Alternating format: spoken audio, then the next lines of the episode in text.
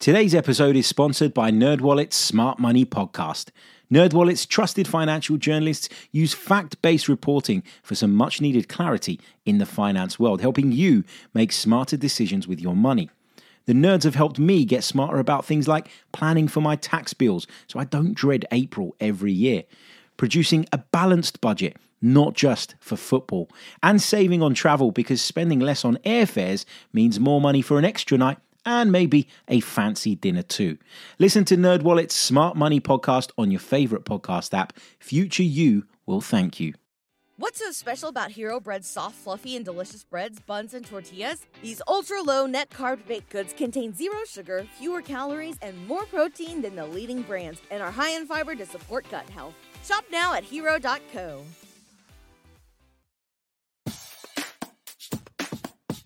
I'm Martin Tyler, and you're listening to Harry Symeou.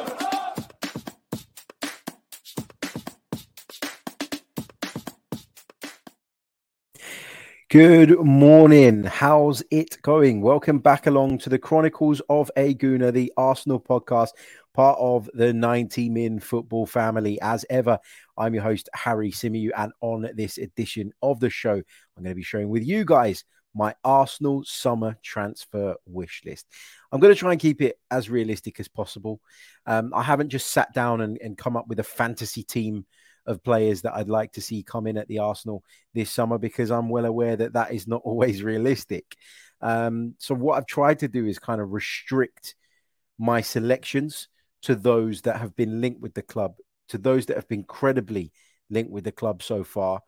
And on this episode, I'm going to share with you what my preference would be with regards to those players, who I'd prefer to see Arsenal bring in, and the names that maybe are being quite heavily linked that I'm not too keen on. So there's a lot to get into on this episode. I just want to say a few hellos before we dive right into it.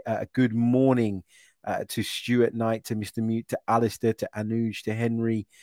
We have got Abdullah there. We've got more Saika in there as well. So many of you with us live at the moment. But a big shout out to everybody that will be watching or listening to this back at a later date as well. So like the video if you're watching on YouTube, subscribe to the channel if you haven't done so already. Help us on our journey towards 30,000 subscribers here on YouTube. Want to get there sooner rather than later. And if you're listening on audio, well then, please do leave us a review. Big hello to King Musa and Mohammed as well, who have just jumped into the live chat box.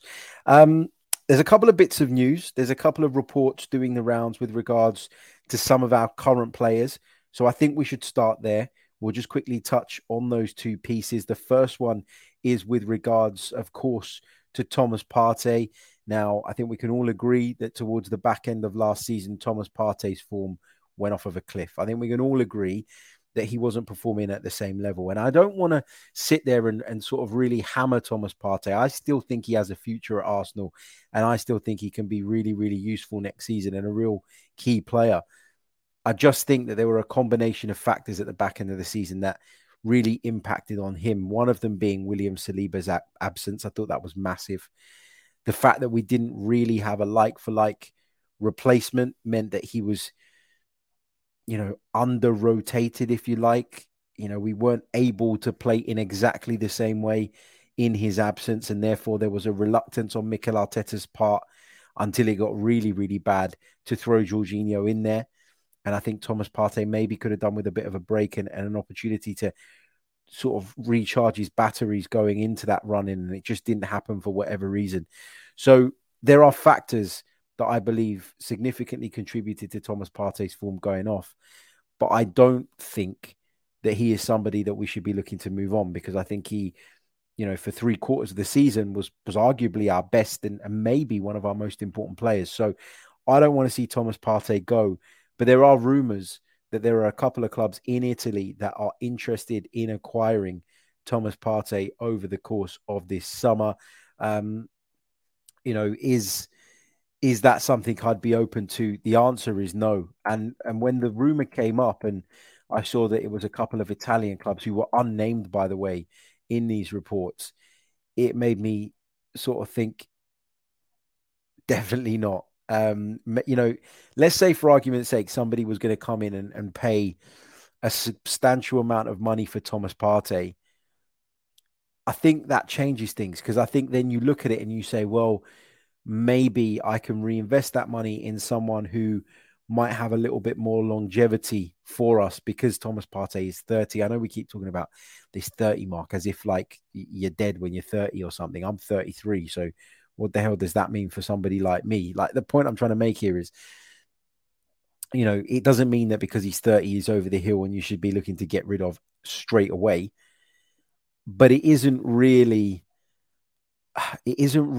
a long-term solution to our issues in midfield. And also when you factor in Thomas Partey's injury problems over the course of the last 2-3 years, you do start to worry a little bit about the prospect of us maybe holding on too long and finding ourselves in a situation where we then have no sell-on value to gain.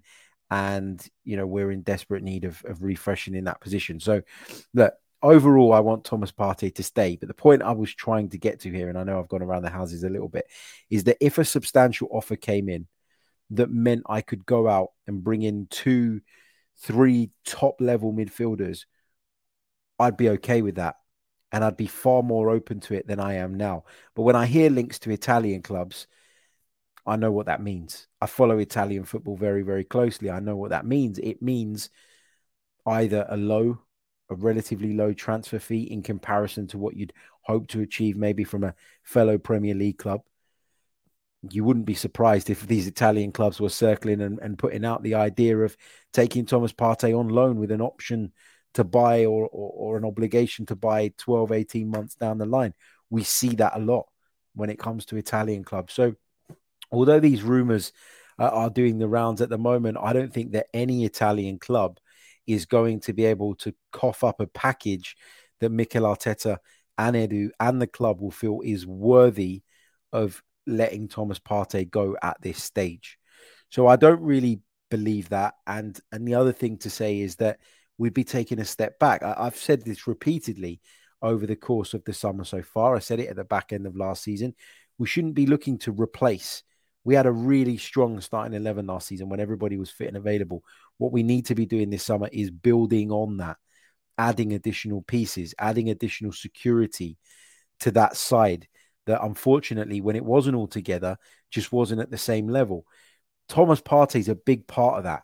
And you weaken the squad if you let Thomas Partey go and don't bring in, you know, a couple of top players. This is the real problem for me here. You know, I know that there has to be some kind of balance. I know that there has to be, at some point, a shift towards the longer-term view. But for me right now, you know, we're in a position where we just about missed out. We're in a position to compete, or we were in a position to compete last season. Unfortunately, we fell a little bit short.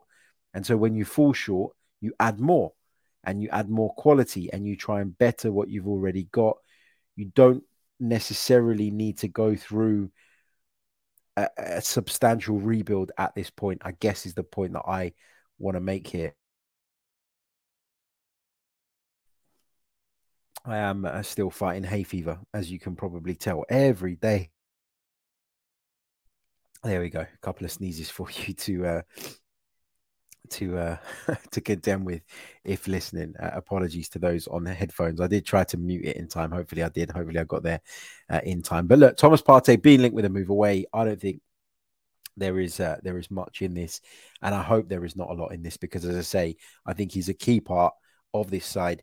And I think he's one of the players that we need to build on top of and alongside, rather than sort of kick to the curb and look for a sort of newer, fresher model. So Thomas Partey linked with a couple of Italian clubs at the moment, and apparently, according to this same report, there was a real disappointment internally with the way his form dropped off at the back end of last season. How true that is, we don't exactly know. The other Arsenal player that has been linked with a move away over the last few weeks is Jorginho, with a number of Italian clubs also said to be interested in taking him. Maurizio Sarri, who is a big fan of Jorginho and has always looked to take him wherever he's been in his career so far, is being linked with a move for the Arsenal man. Although, according to Fabrizio Romano this evening, or yesterday evening, I beg your pardon, there isn't a lot in that. There isn't much in that.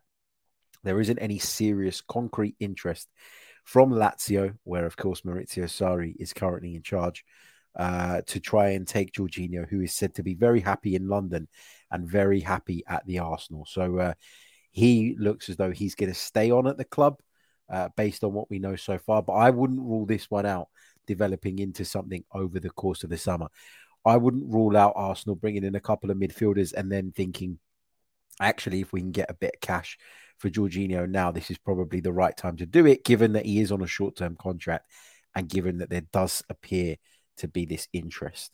So that's that. Jorginho being linked with a move to Italy, but according to Fabrizio Romano, there's not an awful lot in that. And of course, Thomas Partey being linked with a move to Serie A as well. Going to take a very, very short pause, and then we're going to talk about my Arsenal summer transfer wish list. Who would I personally like to see come in this summer? Okay, welcome back along to the show. Right, we've been linked with a number of players. So many that if I was to try and run the list, I'd be here all day. Declan Rice, Moises Caicedo, Ilkay Gundogan, Joao Cancelo, Timothy Castagna, James Maddison. I've heard people talking about Kylian Mbappe over the last couple of days as well, although I don't think there is any truth in that or any likelihood that he ends up at Arsenal. I'd love him to come in, and he would be on my dream team wish list, obviously. But that's not what we're doing here. We're trying to keep this as realistic as possible. So first of all, I guess the first point is, how many players do I think that Arsenal will be able to bring in this summer? And I very much do believe we're at the phase in our process now where it's not about quantity, it's about quality.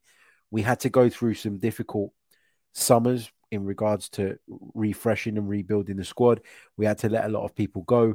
And naturally, when you let a lot of people go, you need to bring either an equal or sort of increased number of players in to make sure that you don't have a shortfall in terms of what you have available to you. I've said repeatedly that for me, being in the Europa League last season, although we went out at the stage that we did at the hands of Sporting, we did navigate successfully through the group stage with 6, sometimes 7 changes every time we played in that competition from the side that was put out in the Premier League the weekend before.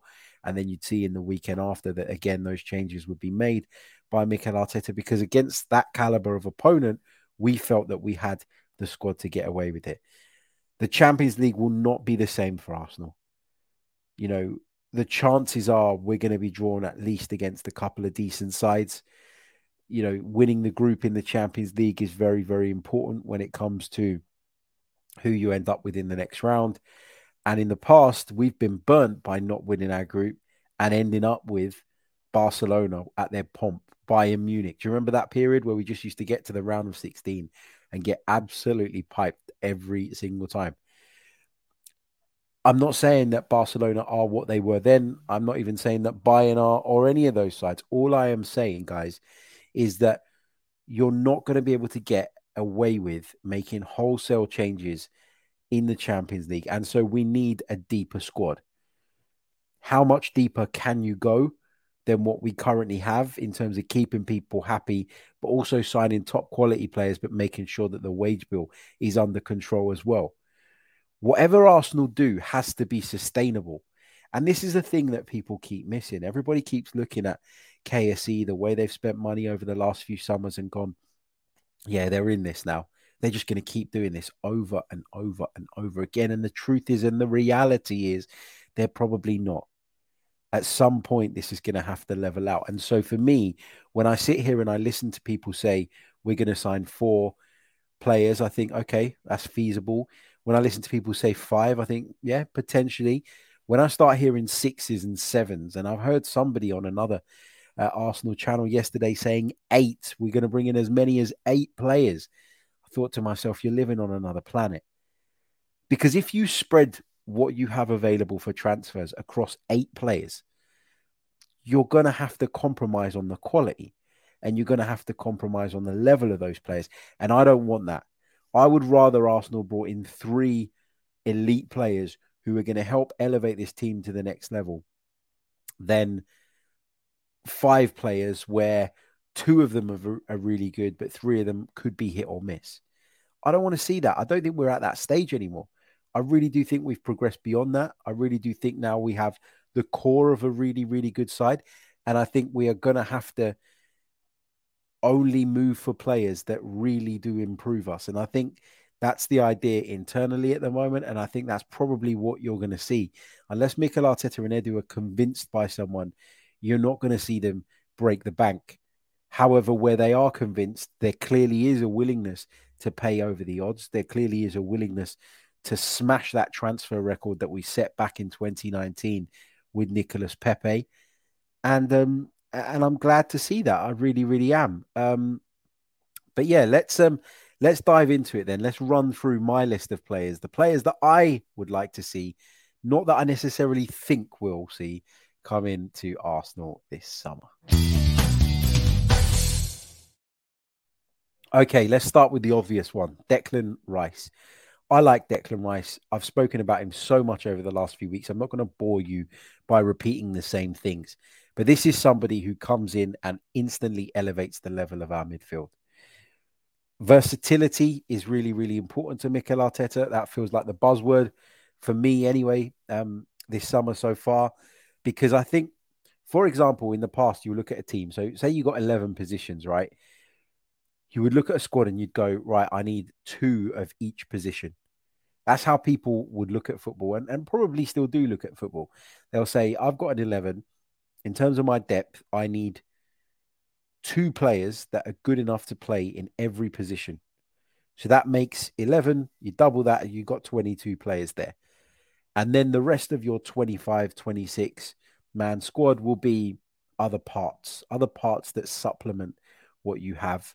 Maybe different options, so maybe different types of players stylistically, for example, etc., etc. That's how, if someone was in theory wanting to draw up the makeup of their squad or how they'd like their squad to look, that's how a lot of people would approach it.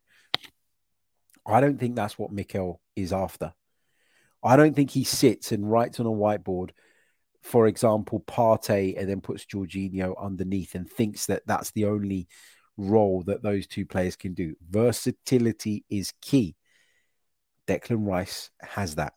He can play as the six if you want him to play as the six. He can play as the eight on that left-hand side. And I think that's really, really important, that we have a makeup of players that can be rotated around, can play in different roles, can play in different positions, which allows us to freshen things up at certain points without seriously damaging the level of quality that we have out on the field in any given game. So Declan Rice is on my shopping list. Looks like we're going to get that one done. It's not done just yet, but it looks like that is edging ever closer towards a conclusion. So Declan Rice is the first one on that list. The second player that I'd really like to see Arsenal sign is Moises Caicedo, because for me, Moises Caicedo is ready to come in and impact, ready to come in and play a part, ready to come in and play a significant role. Again, ticks the versatility box. There's been a lot of talk about him playing at right back as an inverted fullback. If you needed him to, could play as a six, could play as an eight on our left-hand side where we are a little bit more conservative in that position, i.e. Martin Odegaard, who plays as the right eight, gets that little bit more freedom, doesn't he? Because of his creative importance to the team. But again, Moises Caicedo ticks a lot of those boxes. Now, this is my wish list, but it would be remiss of me to ignore the fact that I think the likelihood of getting Declan Rice and Moises Caicedo in the same summer is pretty unlikely. I really do believe that. I know people say no, you know, the interest in Rice, the talks with Rice have no impact on Arsenal's intentions when it comes to Moises Caicedo. But I just don't see it like that. Now, this is my gut telling me that this is the way it is. Not any information. I'm not claiming to be in the know. I'm not pretending to know something that you guys don't. I just think that to expect an Arsenal ownership that have been better in recent years, but have clearly had a ceiling with regards to what they're willing to invest on individual players, to expect them to spend 100 million on Rice and then 75 plus, 80 plus on Caicedo, to me, is unrealistic.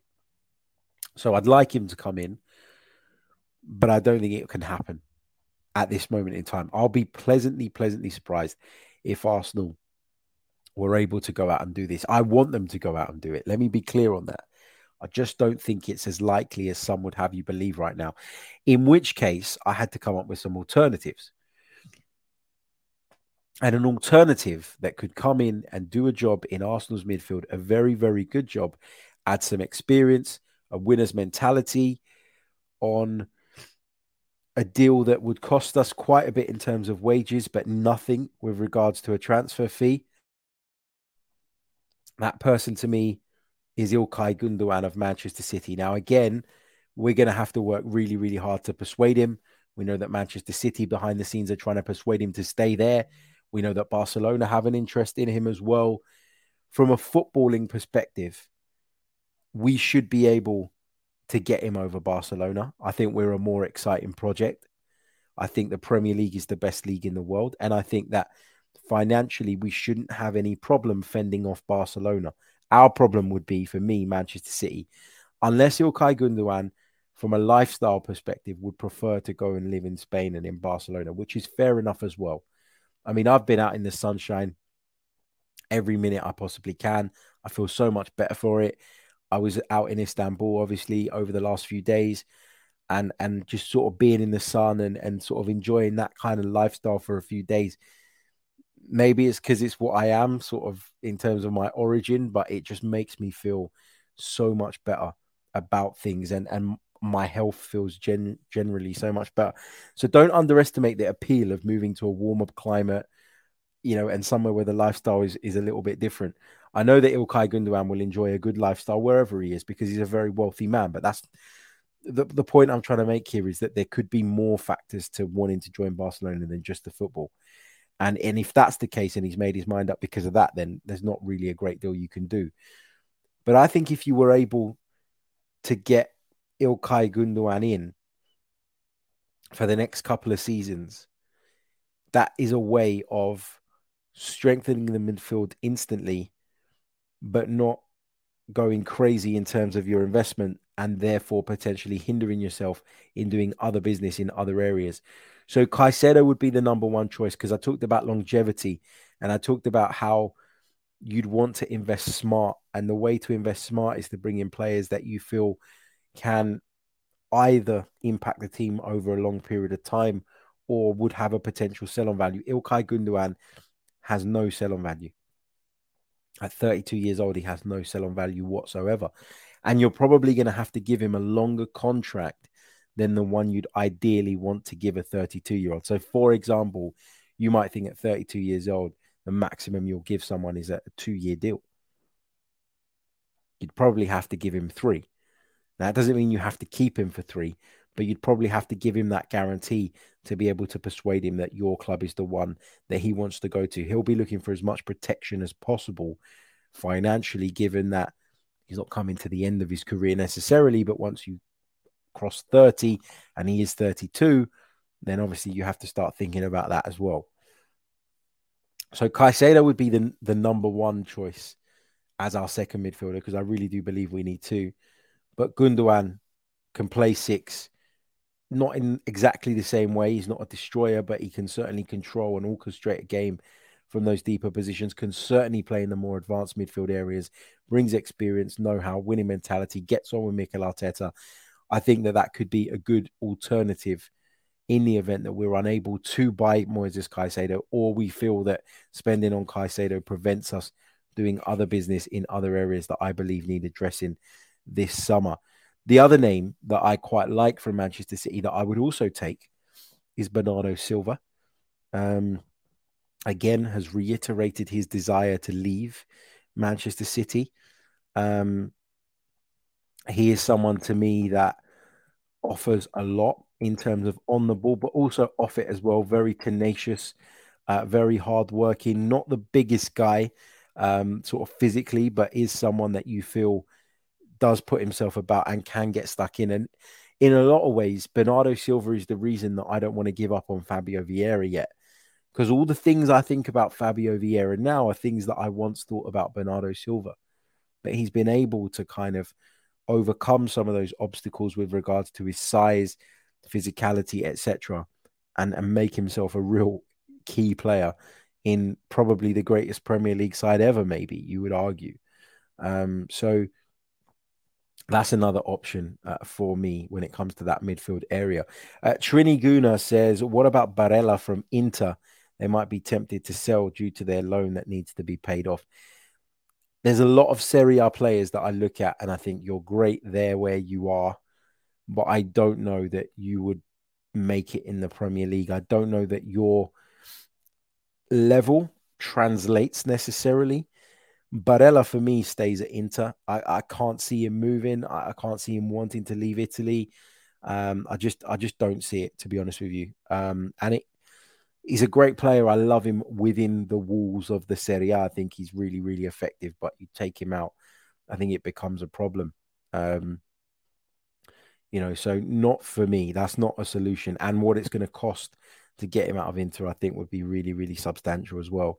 Not for me, Nicolò Barella. I love the player, but I don't think he's the right fit for Arsenal. Herbert Wilson says, why is it unrealistic to get Rice and Caicedo at Arsenal Football Club? And this is a question that gets put to me pretty much every time I say, well, I don't think Rice and Caicedo is likely.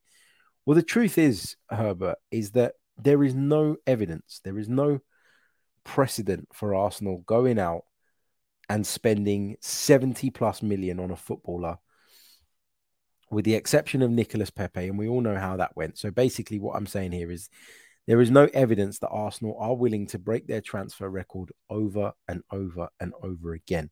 It's not in our nature as a football club. There is a part of us that is quite conservative.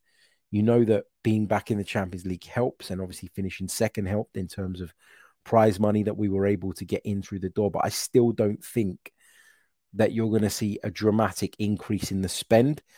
There's also a part of me, Herbert, personally, that doesn't feel like we're going to be able to bring in as much money as some are suggesting for the players that we could potentially sell this summer. You know, you lose Granit Xhaka, it's going to cost way more than 13 to 15 million euros that's being spoken about as incoming from his sale, so that doesn't really make a drop in the water, does it? So I just don't see it. Now, I hope I'm wrong, and I hope they do go out and do it, because as I've discussed, both of those players are on my Arsenal summer transfer wish list. But can I see it happening? If I was a betting man, I would say no. I wouldn't bet my mortgage on Arsenal going that far for two midfielders, basically, put it that way. I just don't see it. I just really don't. Damian Kelly says, Harry, you are so boring and safe. Cheers, mate. No, I'm just realistic. I'm realistic. I'm realistic in my views. And as I say, these are views based on what I think is going to happen, not what I want to happen. Khalid says, so basically you're saying Arsenal better stay less ambitious. No, I'm saying that the market is a fucking mess because of the likes of Manchester United and Chelsea and the way they've overspent and overpaid for players in recent years. And I don't think that Arsenal can afford to fall victim to that too often. Now, there will be instances, i.e. Declan Rice, where the club will feel, no, actually, it's worth that money. Let's go out and do it. Let's make it happen. And that's great. But I don't think Arsenal as a football club are in a position to be able to fall foul of that market temperature, if you like. I think Arsenal as a football club are wanting to do things a different way. They're wanting to be smart in their recruitment. They're wanting to trust in the young manager, trust in the coach, and sort of build in a more organic way. Now, you might think that's wrong, and that's fine. I understand why people think that. But for me, it's not about Arsenal being less ambitious. It's about Arsenal knowing what they are in terms of what they can and will spend. And I think we as fans need to know what Arsenal are, because if we don't, we're going to go into the summer expecting the world. We're not going to get the world, and we're going to spend it moaning, complaining, and going into next season, there's going to be a negative atmosphere. Arsenal have a structure with regards to what they are willing to spend. which they've adhered to over the last couple of seasons, and the progress has been clear for everybody to see. Why would you abandon the way that we do things? Why would you abandon the process, if you like, that's taken us to another level? And I think Dial Square here sums it up, basically. And, you know, I wasn't going to put it as bluntly as this, but I think you're absolutely spot on. Harry, people just don't seem to get that our business model is different. We are not owned by a country. We are not owned by a state. We are owned by a business, by a group who have a number of other sports franchises. And so when I say there's no evidence of us going and doing the kind of crazy business that some people think we will, it's not just based on what I've seen at Arsenal. You've got to look across their franchises and just look at the way they operate, generally speaking. I'm not knocking it because they've been very successful in recent years, but there is clearly a strategy. There is clearly a model. And I don't think we're going to smash that model to pieces just because a few fans want certain players. So anyway, Rice, Caicedo, Gundogan, Bernardo Silva, alternatives in that midfield, should they be attainable. Moving on to defence, we've been linked with Timothy Castagna, we've been linked with Simakan, the RB Leipzig defender, and a couple of others as well. But for me, the one to go and get in defence, and again, this is going to cost a fair chunk of money, but that is for me Joao Cancelo. Go out and get Joao Cancelo. He can play on the right. He can play on the left, which is why Timothy Castagna seems like an option, but he can do it to a much higher level. He can play the inverted role if you want him to. He can play as a more traditional fullback if you want him to. And again, you're adding a winner and you're adding the right sort of mentality to the group, which is what you want to go up from being a promising young side to winners. So I think he'd be a great option. I think it will cost a fair chunk, and I have reservations as to whether that can be done, but this is my wish list, remember. So Joao Cancelo for me is somebody that I'd be trying to sign. I know a lot of people will say he's a bad egg, he's a bad apple, we fell out with Pep Guardiola, etc., etc. I don't necessarily buy that, and I'm not going to be deterred by that because I think this happens in football all the time. People don't see eye to eye necessarily, and relationships break down. He'd be coming in at Arsenal playing a different role. If he plays at right back, that allows Ben White to tuck inside. If he plays at left back, he can do a similar role to Zinchenko in the way that Kieran Tierney simply couldn't, which means that our shape and our structure and our build-up patterns don't have to dramatically change. And again, I want results tomorrow. For years and years, we've looked at the future, and our future is really bright when you look at some of the young players we've tied down and signed up to new contracts, which means overall as a football club, we're moving in the right direction. But I'm interested this summer in trying to bridge that gap as much as possible between ourselves and Manchester City right at the top of the pile. So Joao Cancelo goes on my list. So I've given you a couple of midfield players where I think it's really important. I've given you a defender that for me would elevate the level, but also because of his profile gives us greater cover right across the back line because it then frees Ben White up. And then all of a sudden your centre-back options are William Saliba, Gabriel, Jakub Kiwior, who I think's looked great since coming in. And then, of course, you've got Takahiro Tomiyasu as well, who can play at centre-back. So let me just go through that again. I think I missed someone. So centre-back options are White, Saliba, Gabriel, Kiwior. That's four. And then you've got Tomiyasu as well, who can cover as a right-back, but also can cover as a centre-back because that's where he's played for the majority of his career. Then you look on the left-hand side, you'd have Cancelo and Zinchenko. On the right, you'd be able to play Cancelo. You'd be able to play Ben White there. You'd be able to play Tomiyasu there. You'd have options, which means that you can rotate things around, keep people fresh without really damaging the quality of the side. I expect Rob Holding to go this summer, which is why I didn't include him in those options. But that's what we need in defence. We need one more player, in my opinion, who's versatile. And then that's enough, I think, for this summer anyway. Midfield, we need two. And I've told you Rice. I've told you Caicedo. I've also highlighted Gundogan and Bernardo Silva as potential players that can come in.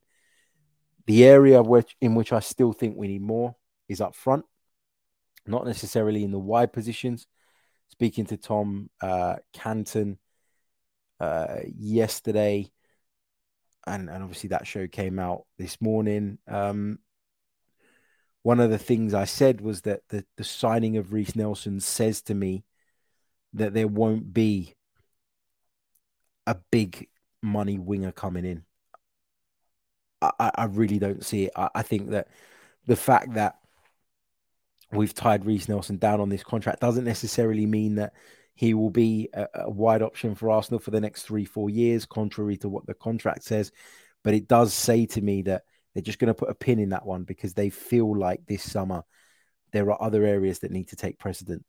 And again, when you look at the options that we'll have in the different areas up front, you know, in the wide areas up front in particular, you're talking Martinelli, you're talking Smith Rowe, who I know people say is changing position at the moment, but I think can play from the left. That's where he's been at his best, I would argue, for Arsenal. You'd have Reece Nelson, who's very good from the left. You'd have Bukayo Saka. You'd have, you know, Jesus as well, who could play in a wide area if you got another centre-forward in. You've got Fabio Vieira, who at times has done that job as well. But again, the question is here, are Arsenal going to break the bank to bring in a centre-forward? And the answer is probably no. The answer is probably no. I think that the majority, the bulk of the spend is going to come in the midfield. And so, although I think a forward is quite high up my list, I'm not sure it is for Arsenal, but there's just a few options here for you. So I know a lot of people are talking about Marcus Thuram. Obviously, he's a free agent, having finished his contract with Mönchengladbach, or his contract expires on June 30th, which is why yesterday when I said on the show, which lots of you pointed out, well, you can't really do anything until July 1st. I wrongly assumed that the transfer window opened officially at the time of recording on that day, because that's when contracts tend to expire. And then the 1st of July seems to be the new page. But obviously with the shift around in the calendar, the window is open officially today.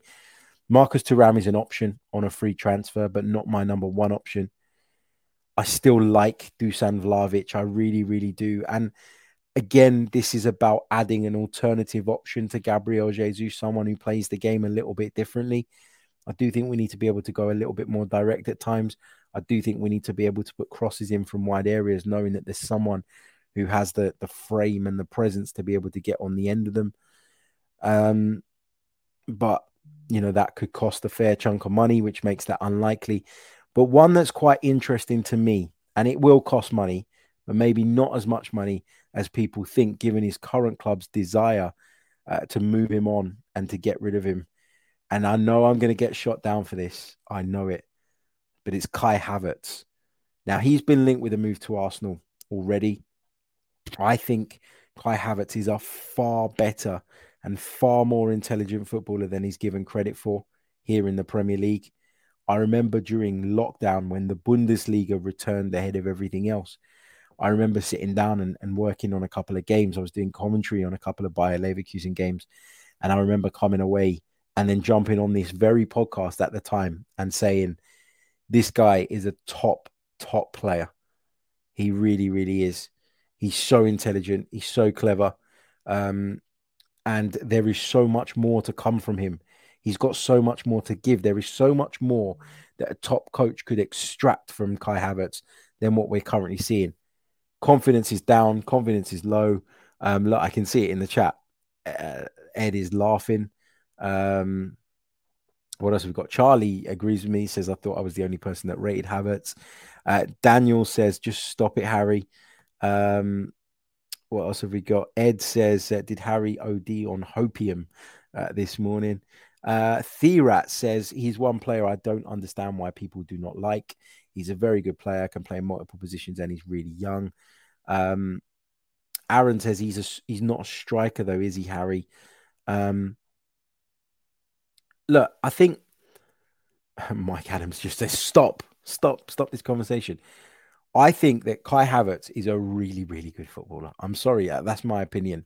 And that's what I'm here to share. And you're free to shoot me down in the comments, of course, and make an alternative argument. But I just think with Kai Havertz, you'd be getting, again, what Mikel Arteta is looking for in all of his players, which feels like, first and foremost at the moment, it's versatility. During his time at Bayer Leverkusen, he got 77 goals. 77 direct goal contributions in 150 games. It's basically what, one in two? No, less than that. 150, you're talking, what, 75?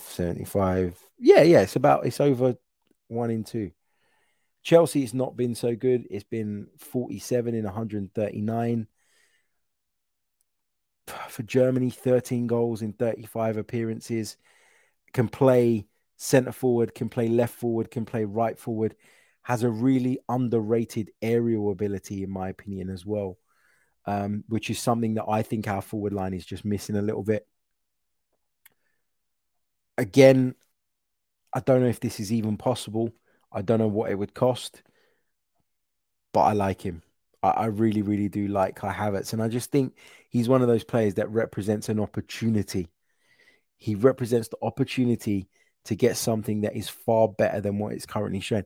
It's like, for example, going into a garage, seeing a Porsche that's really old and looking at it, and it looks a bit banged up and it looks a bit scuffed and it doesn't look great in terms of its bodywork, but you know that under the bonnet there is an absolute monster there.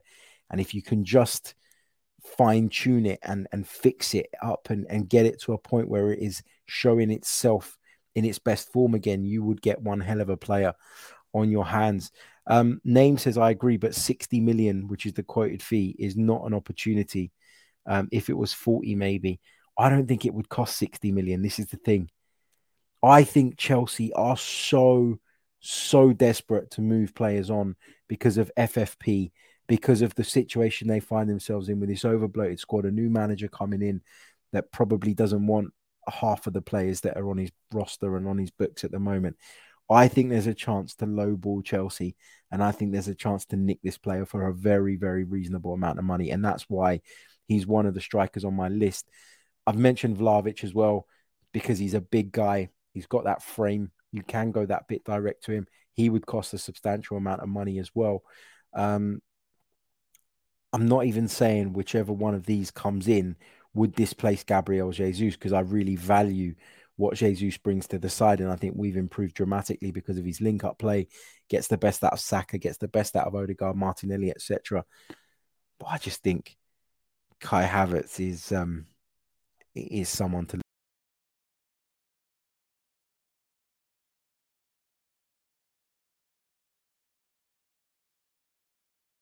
I have no idea what happened there. I just disappeared for a minute. Anyway, I really, really think that Kai Havertz is somebody that we should look at. John Daly says, and this is a great way to end the pod. He can also score in Champions League finals. We're going to need that next season for sure. Mark my words. Fingers crossed. Look, I'll take a couple of quick questions because I'm really, really pushed for time, which is why, again, the podcast is a little bit earlier today than normal. And we'll be back tomorrow with a couple of shows. We're going to bring you a sort of sales show. I'm going to talk about what I think we can get for the players that we could potentially sell because I keep talking about how I think it's less than what everybody else is quoting, which means I kind of have to justify that by breaking it all down. So I'm going to do that. But we'll also try and do some sort of phone-in show where you guys can phone in and have your say on what we've been talking about over the last few weeks. It's an open platform, open forum. We used to do them ages ago. I think we were one of the first really to do them like quite regularly. Hasn't happened as often as I'd have liked it to just because of work commitments and stuff and all of the rest of it. But I'd love to do that now over the course of the summer and make it something that we cook into the plan for the new season as well. Damien Kelly says, have you looked at the Brighton striker? I think he's talking about Evan Ferguson, is it? Yeah, I like him, but he's not. Is he ready for that step up? Is he ready to join a club like Arsenal? He's just 18 years old. He's I'm just having a look at some of his statistics now on my screen. He's only played 3 games for the Irish senior team. In terms of Brighton, the first team, he's made 29 appearances. He's got 10 goals, which is pretty good going for a young lad. But again, I keep making the point. I want a solution for now. I want a solution for tomorrow. And not necessarily another one of those. Well, we'll see how this goes over the next few years, signings. Alistair Ben says, what about Alexander Mitrovic? He's been very good at Fulham and an absolute bully for defenders, would be a good option off the bench. I quite like Mitro, but I think Fulham is about his level, to be honest with you. And again, what it would cost for them to let him go and all the rest of it, I'm not really big on the idea of going down that route. But yeah, can be a useful player in this division, as we've seen. But yeah, let's see. Mike in Perth says, open forum would be great. I'm in to help out. Amazing. Keep on the channel. Stay tuned to the socials. I'll post a little bit later on today with details of that show, because I'd love to speak to as many of you as I possibly can live on the podcast. But for now, I've got to go. So massive apologies. Won't get through many of your questions. That's the one I missed. Trossard. Sorry. No, I do see Trossard having a future at Arsenal. I beg your pardon. When I was going through the wingers, I was like, I know I'm missing someone, but I can't quite work out who it is. It was Leandro Trossard. So no, I think he's a shoe-in for next season as well. He's been a great acquisition. But anyway, look, that's enough for this episode, because I've got to go and pick up the little man from nursery. But as I say, we'll be back tomorrow with a couple of shows, one to round up the day's news and one to hear from you guys. So stay tuned. More information on that to come. Sorry I couldn't get to all of your questions this time around, but I promise we'll make up for it tomorrow, and I'll see you all soon. Until next time, have a great day. Enjoy the sunshine. All the best up the Arsenal. I'm Martin Tyler, and you're listening to Harry Symeou.